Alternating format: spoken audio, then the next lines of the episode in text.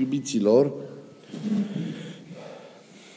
uh, vreau înainte de a vă vorbi despre tema, câteva cuvinte despre tema pe care v-am anunțat-o la întâlnirea noastră precedentă, să mai completez cu un lucru foarte important legat de, de prezența aceasta a apei vii pe care Hristos o oferă în inima, în inima noastră. Unora dintre voi v-am mai spus, dacă v-am mai spus și vă amintiți, e un prilej de a adânci uh, reflexia, dacă nu e un prilej de luare minte, este acel, acel text foarte, foarte frumos pe care Mântuitorul îl spune în Evanghelia de la Ioan, în capitolul 7, versetul 38. E practic un context acolo care trebuie citit împreună cu episodul acesta al dialogului cu femeia cananeancă, în care Mântuitorul vorbește despre apa vie. Tot despre apă este vorba și acolo, și în partea, în partea, în partea cealaltă. Și le trebuie citite împreună și împreună corelate cu textul de la Ioan, capitolul 6, în care Mântuitorul vorbește despre pâinea vieții.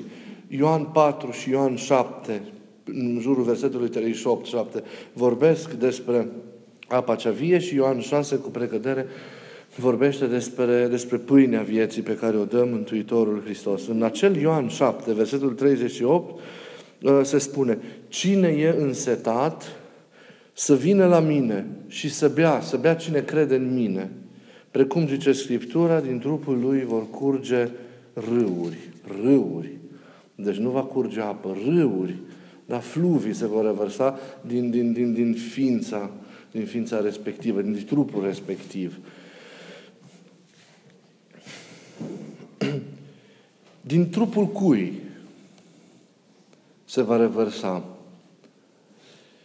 Și vă spuneam, cel cu care am mai discutat despre, despre acest foarte frumos și foarte profund verset din, din Evanghelia după, după Ioan, că la această întrebare, din cele mai vechi timpuri, au existat două răspunsuri diferite.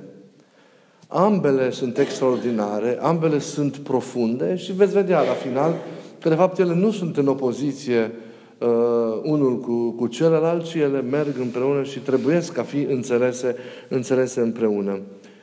Uh, sunt două mari tradiții ale, ale, ale, părinților, ale părinților bisericii. Este odată tradiția din, din Alexandria, da? care e înființată de Marele Părinte și scriitor bisericesc Origen și asumată mai departe de, de părinții occidentali, părinții bisericești de limba latină, uh, Ieronim, Augustin, care citesc textul acesta în felul următor. Cine crede în mine, din trupul aceluia vor curge râuri. Cine crede în mine, din trupul aceluia. Practic, uh, omul, e vorba în această înțelegere a textului, de omul care devine el însuși zvor în urma întâlnirii prin credință cu Mântuitorul Hristos. Am spus că credința autentică în Hristos este cea care mijlocește ființei noastre harul Duhului Sfânt. Harul Duhului Sfânt, harul Duhului Sfânt este un răspuns la credința omului. Sau este un dar pe care omul îl primește în urma, în urma credinței sale adevărate. Și noi știm că atunci când vorbim de credință, nu vorbim despre doar un proces intelectual, rațional, un acord cu niște adevăruri care sunt dincolo de noi, ci vorbim despre credință ca despre un eveniment existențial, adevărat, profund, care înseamnă relaționare cu cel viu, întâlnire, comuniune în iubire cu, cu, cu cel viu. Credința este un eveniment al întâlnirii, al unirii, e o realitate. Credința nu este, nu este deci doar o, o chestie de, de, de teorie, doar ce, ceva ce ține de rațiune sau de, de puterea aceasta de cuprindere a minții, a minții noastre. Ei, cel care crede cu adevărat, Duhul Sfânt se coboară și nu doar că se coboară, dar își și face izvor. Inima celui care crede este un izvor. Devine un izvor care adapă nu doar ființa lui, ci se revarsă la asemenea unor râuri care inundă lumea, dar se revarsă și în ființa și în existența oamenilor și a lumii din jurul, din jurul său, astfel încât tot deșertul din jurul său, din viața sa, din spațiul său existențial, este fecundat și devine, devine plin, de, plin de viață. Deci din ființa Lui, ca El țâșnește apa cea proaspătă, apa neotrăvită, țâșnește puterea aceasta de viață dădătoare a Duhului Creator. Ei, pe lângă această variantă de înțelegere, mai există și o doua variantă de înțelegere a acestui text, care ține de tradiția mai puțin răspândită a, a, a Asiei mici, pornită de la, de, la evanghelistul, de la evanghelistul Ioan și apoi, bineînțeles, această înțelegere regăsită în textele unor părinți precum Irineu, Ipolit, Ciprian și așa mai, și așa mai departe. Ei, acest, acest, acest text înțelege că, această interpretare înțelege că trupul respectiv e, vor, e, e trupul Mântuitorului Hristos. Da? Din trupul lui, zice că evanghelistul e un punct, da? acela să vină la mine și să bea cel care crede în mine. Punct. Ei pun un punct, nu virgulă, cum în textul celălalt, da? ci punct și precum zice Scriptura, din trupul lui vor curge râuri. Dar e vorba, înțeleg părinții aici, de trupul Mântuitorului, Mântuitorul Hristos. El e izvorul acum, El e stânca vie din care ne curge, ne curge nouă tuturor, tuturor apa. Uh, Prima interpretare este mai larg răspândită, dar și a doua apare în scrierile multor, multor părinți. Ei, Isus este aici, este stânca, Isus este cel care, din, din care curge Duhul Sfânt asemenea unor râuri și din care primește tot cel care, tot cel care, care crede. Ei, cum vă și spuneam, nu trebuie văzută o contradicție între cele două interpretări. Cele merg pur și simplu împreună. Hristos e unicul Uh, uh, da, cel care, ne, e cel care ne oferă Duhul cel Sfânt, din El vine Duhul Sfânt, El revarsă Duhul Sfânt ca unul care îl are din veșnicie în ființa Lui, pentru că vă și spuneam la liturghie, din momentul purcederii din Tatăl, Duhul Sfânt vine și se odihnește în Fiul și ca unul ce îl poartă, îl oferă celor care, care cred. Însă Duhul Sfânt, ajuns în, cel, în inima celui care crede, își face și în el izvor Astfel încât cel care crede devine ca și Hristos, devine și El stâncă vie, care va hrăni pe tot cel care se apropie de El, pe tot ce, omul pe care îl întâlnește. Va, va dori acea apă tuturor oamenilor din, din jurul său și își va transforma prin acel izvor din inima lui ființa. În aceasta se vede asemănarea noastră cu Hristos, că și noi suntem sau putem deveni izvoare ale Harului Duhului Sfânt, așa cum este, așa cum este El. Totul însă depinde de credința noastră, depinde de calitatea credinței noastre, actului credinței noastre, de, de, de, de, de modul în care viața noastră este trăită, de cât de veritabilă, cât de autentică din punct de vedere duhovnicesc e viața noastră. Pentru că acolo unde o, e o inimă care nu e curată, acolo unde avem, e o inimă care nu este sfințită, Na, vă dați seama, plină de patim, Duhul Sfânt nu are cum să intre și cu atât mai mult Duhul Sfânt nu are cum să își facă, să-și facă, să-și facă izvor. Dar noi suntem sau putem fi ca și Hristos izvoare de har și de lumină pentru tot omul care este, este în, jurul, în jurul nostru. Și uh, pentru ca să ilustrăm acest lucru, Mircea mi-a mintit ieri un text, dacă mi l-au mintit, eu, eu, eu, eu îl, îl, reiau, îl reiau acum. Uh, e un text din Evanghelia Apocrifă a lui, a lui Toma, scris în jurul anului 100-108, care indică o direcție conformă cu, cu, cu explicațiile acestea care vi le-am dat, în, în, în care uh, i-am pus în gura Mântuitorului un cuvânt care, care, care, zice, care zice astfel și prin care vedem că de fapt, credinciosul devine una cu Hristos. Devine ca și El, apropo. Hristos e izvor, credinciosul devine izvor. Credinciosul, participând la viața lui Hristos, participă, de fapt, și la fecunditatea lui Hristos. Devine El fecund pentru, pentru alții, devine El, iubindu-L pe Hristos, crezând în Hristos, întâlnindu-se prin credință cu Hristos, devine o fântână dădătoare de, de, de viață. Și zice Evanghelia Apocrifă, zice așa, Cel ce bea din gura mea, va deveni ca mine. Cel ce bea din gura mea va deveni ca mine. Și noi toți bem din gura lui Hristos. Și de aceea de, putem deveni ca și El izvoare dătătoare de viață pentru, pentru alții. Și acest lucru se poate, acest lucru se poate constata în istorie. În istorie, în mod minunat, că Sfinții sunt oaze, vii, în jurul cărora înflorește viața, în jurul cărora se întoarce ceva din acel paradis pierdut odinioară. Și la urmă urmei, dincolo de persoana Sfântului respectiv, care adună în jurul său oamenii și din inima căruia curge harul care îi adapă pe ei, izvorul rămâne mereu același, Hristos. E izvorul prin excelență, da? care e, e în spatele oricărui izvor și care se dăruiește pe sine mereu, necontenit, într-un prisos de, într-un prisos de dărnicie. Tot ceea ce cred că ar trebui să ne dorim fiecare dintre noi este să, să rugăm pe Duhul Sfânt să vină în viața noastră, să ne sfințească viața, să ne ajute să-L întâlnim pe Hristos, că nu-L putem întâlni decât sub auspiciile Duhului, să ne zidim în Hristos pentru ca noi înșine să devenim izvoare dădătoare de viață pentru oamenii din jurul, din jurul nostru.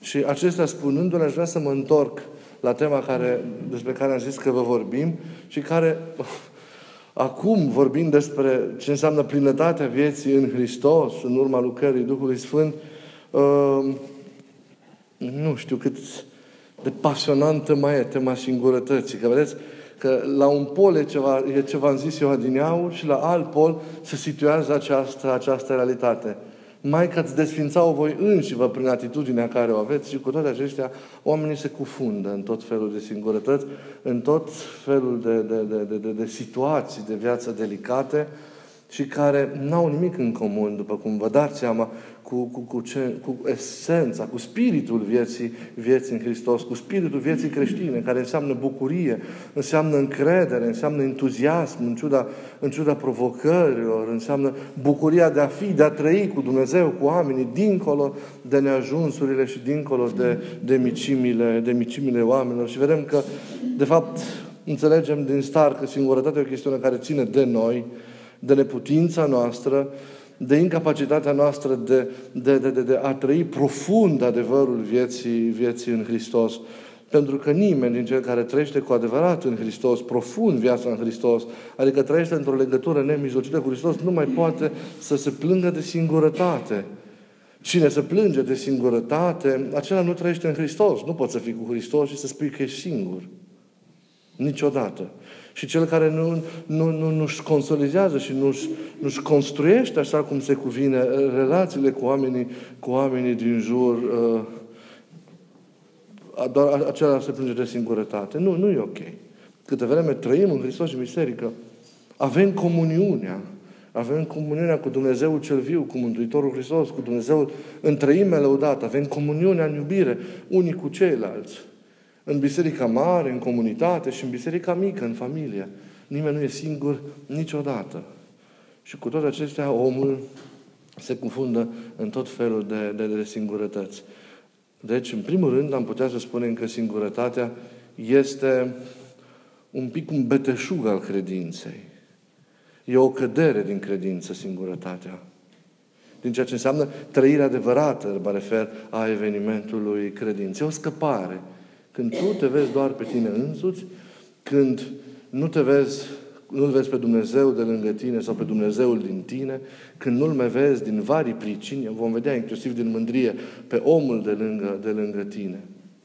Când ești egoist, când te slujești tu pe tine însuți, ei, când lucrurile nu se împlinesc, când dorințele nu sunt așa cum ai vrea, ei, atunci te închizi și intri în tot felul de stări care sunt nefirești pentru cel care trăiește, să știți, în, în Hristos.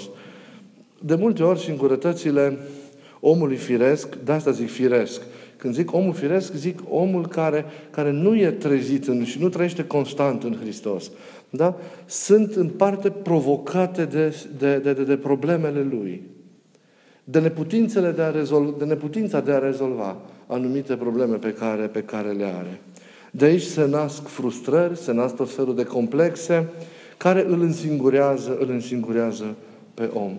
De atâtea ori, omul, neputându-și rezolva problemele, se retrage și se închide într-un soi de singurătate, pentru că înaintat duhovnicește, e incapabil în momentul acela, au găsit o soluție pe verticală, e cu neputință în momentul respectiv și omul se închide în el, în el însuși, pierzându speranța. Vedeți seama, e o stare nefirească, care evident că este susținută și de Duhurile necurate.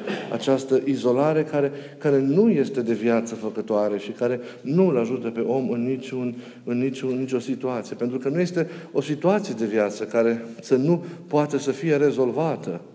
Și nu doar omenește, ci și cu, în primul rând cu ajutorul lui Hristos care găsește o soluție atunci unde când noi omenește nu mai găsim nicio soluție și care îți deschide o perspectivă atunci când tu însuți crezi că nu mai există nicio perspectivă pentru, pentru tine. Credința face posibilă și minune atunci când lucrurile omenește sunt, sunt, sunt foarte limpezi, sunt foarte clare. Și Dumnezeu deschide orice ușă și rânduiește și așează orice fel de situație. Doar că noi suntem închiși în noi înșine, în egoismul nostru, în răutatea noastră, în, în, în starea omului vechi din noi, încât nu mai avem acest orizont al izbăvirii care vine și prin priceperea noastră omenească și prin ajutorul oamenilor de lângă noi și, în primul rând, prin milostivirea Dumnezeului, Dumnezeului nostru.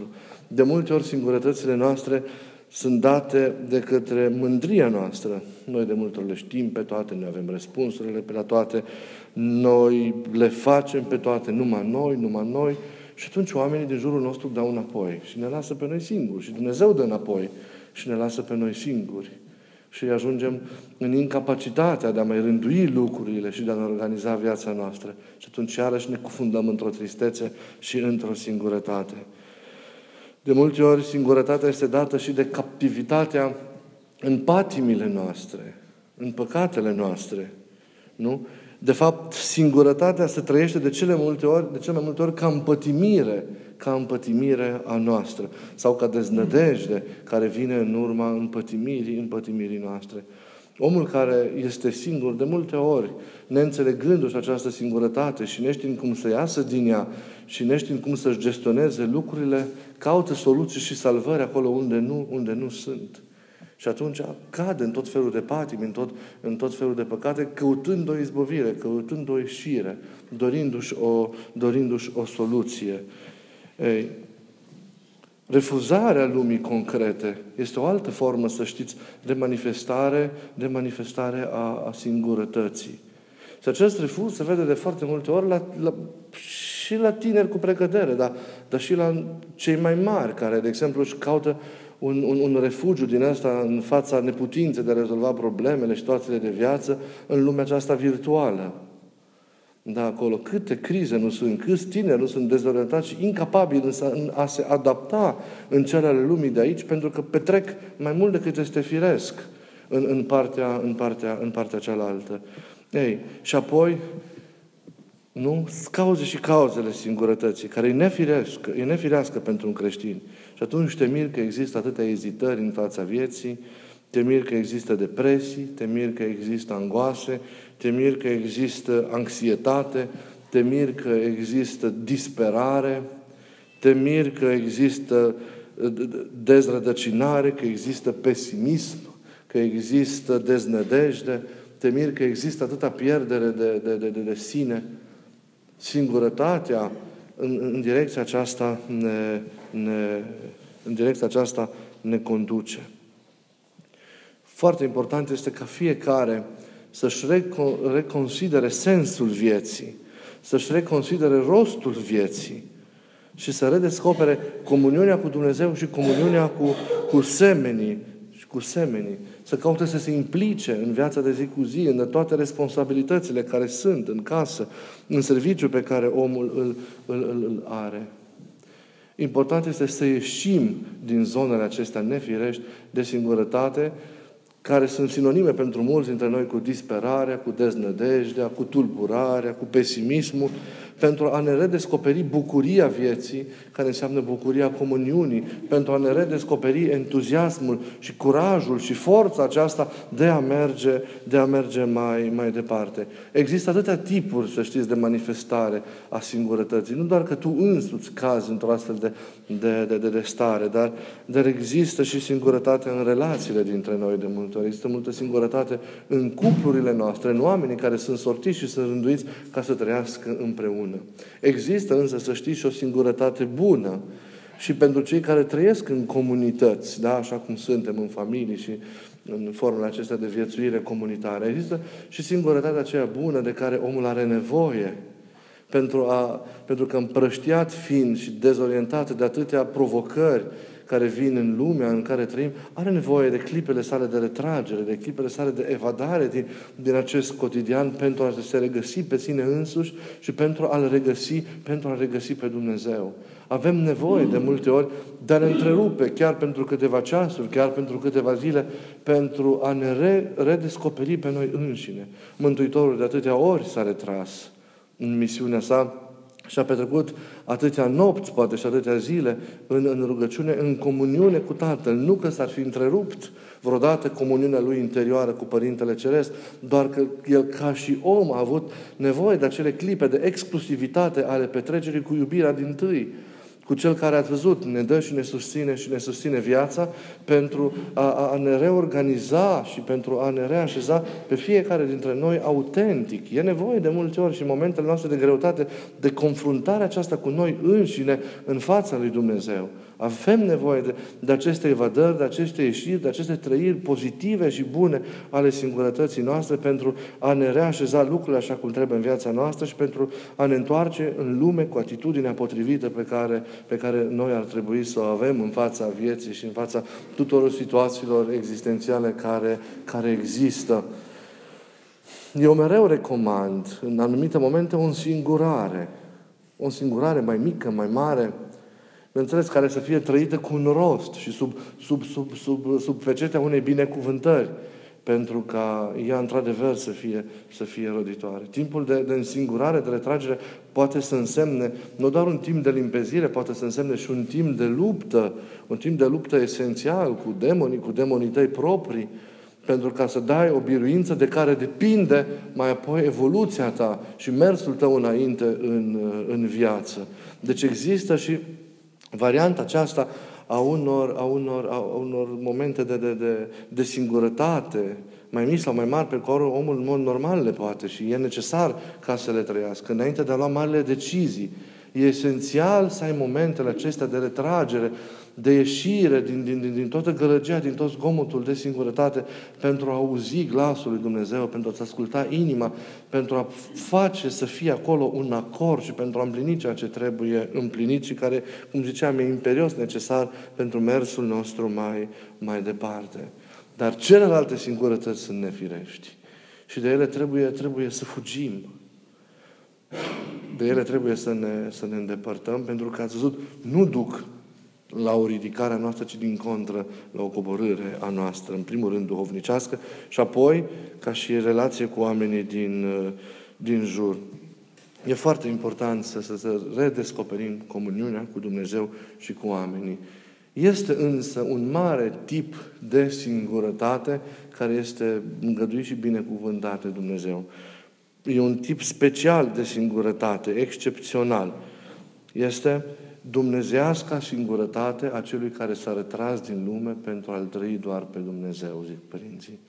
Dumnezească singurătate a ascetului, a călugărului, a, a nevoitorului, noi care suntem în comunități monahale, suntem la jumătatea drumului acestei însingurări, pentru că noi înșine în mănăstire trăim o formă de comuniune, deși fiecare e singur în chilia lui și rânduiala lui cu, cu, cu Dumnezeu. Dar e un drum și acesta care duce în acea însingurare, în acea dumnezească singurătate a omului care îl trăiește doar pe Dumnezeu. Dar acest tip al de singurătate a șcetului, a, a, a nevoitorului, este un tip special, este un timp unic și excepțional. Pentru că nu este aceasta regula de viața omului. Regula de viață e comuniunea. Da? De aceea familia e calea, iar călugăria este excepția de la regulă, dar tot binecuvântată de Dumnezeu. Dar este acest, această unicitate, această, această singurătate excepțională și, speci, și specială.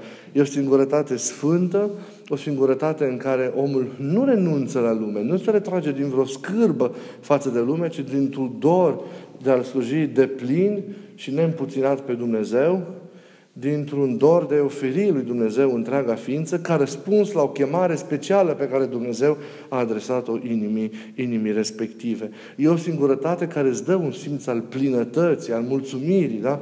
al, împlinirii, al împlinirii existențiale. Este o singurătate care se trăiește ca frângere și răstignire pentru lume. Nu este singurătate egoistă. Este o dăruire maximă, pentru că ființa renunță la tot ceea ce are prin legătura cu această lume, la tot ceea ce e aici, în această lume, pentru a-i se dărui în totalitate lui Dumnezeu pentru a-i oferi lui Dumnezeu totul. Nimic din ceea ce am nu mai este al meu. De aceea nu mai pot grijă de haine, nu mai pot grijă de mâncare, nu mai pot grijă de nimic, ci eu trăiesc din rugăciune și Dumnezeu se va îndura de mine și mă va, mă va ajuta să găsesc ce am nevoie ca să, să pot să-mi trăiesc cu mil traiul de pe zi pe alta ca și, ca și aștet. Dar nu mai am nimic al meu, ci totul este oferit lui Dumnezeu. Și trupul meu, și viața mea, și mintea mea, și, și inima mea și tot ceea ce mă compune pe mine ca și om este oferit, este închinat lui, lui, lui Dumnezeu. Dar este, deci este o răstignire pentru lume și este în același timp o răstignire pentru Dumnezeu și o răstignire pentru lume. Pentru că cel care este dăruit lui Dumnezeu este mereu răstignit pe crucea rugăciunii pentru lume. Pentru, pentru durerea lumii, pentru lacrimile lumii, pentru neputințele lumii, pentru singurătățile lumii, pentru singurările ei, pentru dramele ei, pentru luptele ei, pentru moartea și pentru ridicarea, pentru ridicarea ei. Da? Cel care trăiește în pustiu nu trăiește pentru sine, ci trăiește pentru altul. Iar altul înseamnă în primul rând Dumnezeu, Hristos, și înseamnă apoi oamenii din lumea întreagă care au nevoie de mijlocirea aceasta, de mijlocirea aceasta a Lui. Nici nu știm cât ne ține și ne încrede Dumnezeu pe noi, datorită nevoinței și ostenelor celor care petrec în singurătate, dar cu gândul la lume și la mersul acesteia prin, prin, prin istorie. Deci, singurătăți și singurătăți. Există calea specială a singurătății, care e cale binecuvântată. Există ceasurile sau zilele noastre de singurătate, pe care, la care putem apela cu sfat, cu binecuvântare, cu rânduială, pentru a ne limpezi și pentru a ne lămuri viața sau pentru a purta în timpul lor, într-un loc anume rânduit, o luptă necesară pentru mersul nostru mai, mai departe, dar există și singurătatea inspirată de demoni, singurătatea unei, în care ajunge inevitabil o viață care este trăită fără Hristos, o viață care caută să se îmbogățească în nimic, de fapt. Da? O viață care trăiește, care devine de fapt împătimire și prin împătimire devine, devine deznădejde. Acolo, de tipul acesta de singurătate să fugim. De tipul acesta de singurătate să fugim. Retragerea și confruntarea cu problemele, cu situațiile de viață care sunt, e binecuvântată. Dar să cazi uh, sub auspici, sub, sub povara celor probleme, să nu le mai poți rezolva și să te închizi și să te retragi și să deznădăjduiești, e, e, e anormal. Nu orice fel de singurătate, deci e bună. Să asumăm singurătatea bună care construiește, care ne zidește, da? care ne, ne, ne ajută să creștem în Hristos și în dragoste unii față de alții și să fugim de singurătatea care, care ne doboară și care de, la care se ajunge în general din cauza problemelor, a situațiilor neînțelese, neasumate de viață, nerezolvate, la care nu am găsit un, un, un, un, un răspuns. Să nu uităm, ori de câte ori, da, până ajungem la o acea înălțime și la acea de trăire și la acea înțelegere, na, trece mult timp. Trece mult timp. Și în tot acest timp ne mai lovim. Măcar de clipe de singurătate, de durere, de nostalgie, din asta, de tulburare, de disperare de multe ori, că trăim în lumea asta și ne frânge, chiar dacă ieșim imediat din ele, de multe ori suntem afectați de astfel de, de astfel de stări. Să nu ne lăsăm însă prea mult cuprinși. Să știm că orice problemă am avea, El ne-o rezolvă. Să știm că oricât de neînțeleși am fi, niciodată nu suntem singuri pentru că El e cu noi. Și sunt și oamenii de lângă noi cu noi. Dar să-i ajutăm să ne înțeleagă. Să lăsăm să se apropie. Să venim în întâmpinarea lor. Și să avem așteptări potrivite cu ei. Cu felul lor de a fi. Cu starea în care, în care ei sunt. Și încetul cu încetul să dezvoltăm comuniunea dintre noi. Nu avem voie. În biserică nimeni nu trebuie să se simtă singur.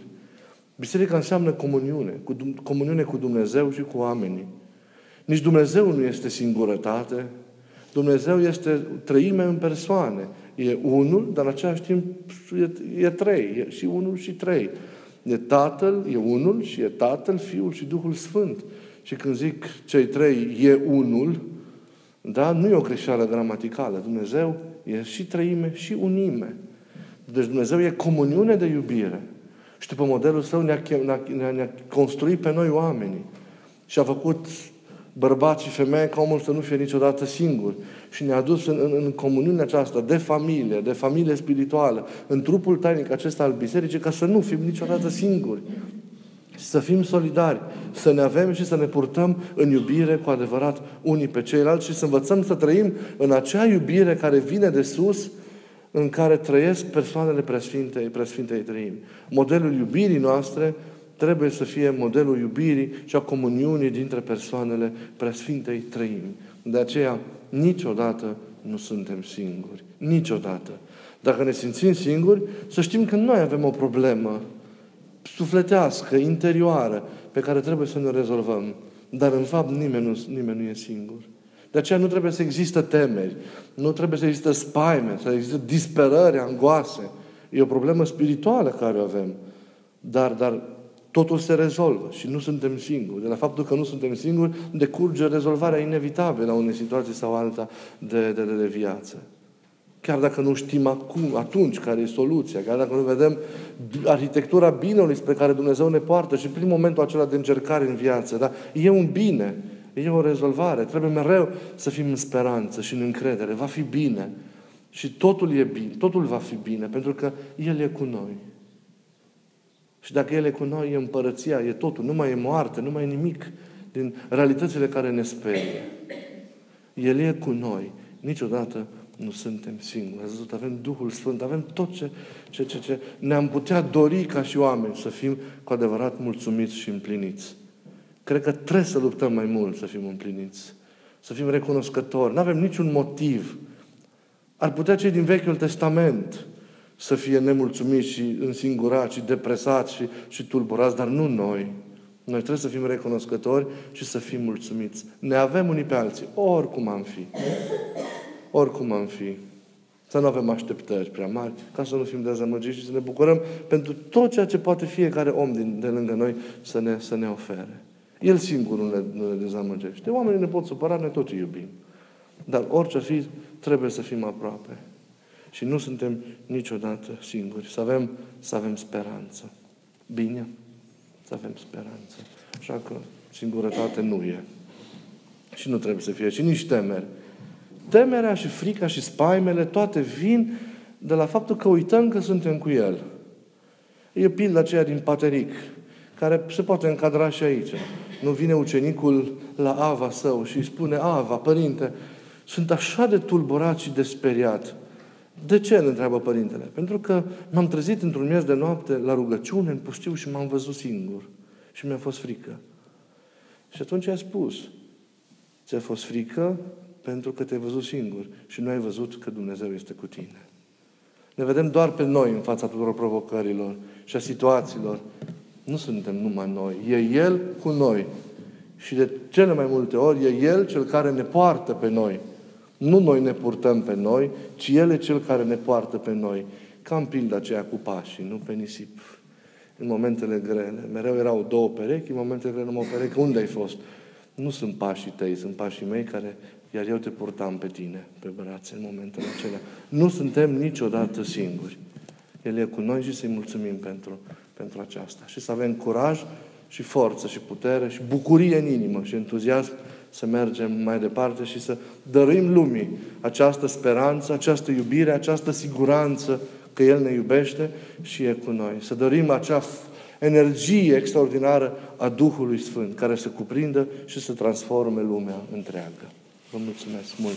Și să aveți o săptămână liniștită, cu binecuvântare și cu pace și să nu uitați să vă rugați și pentru noi. Bine!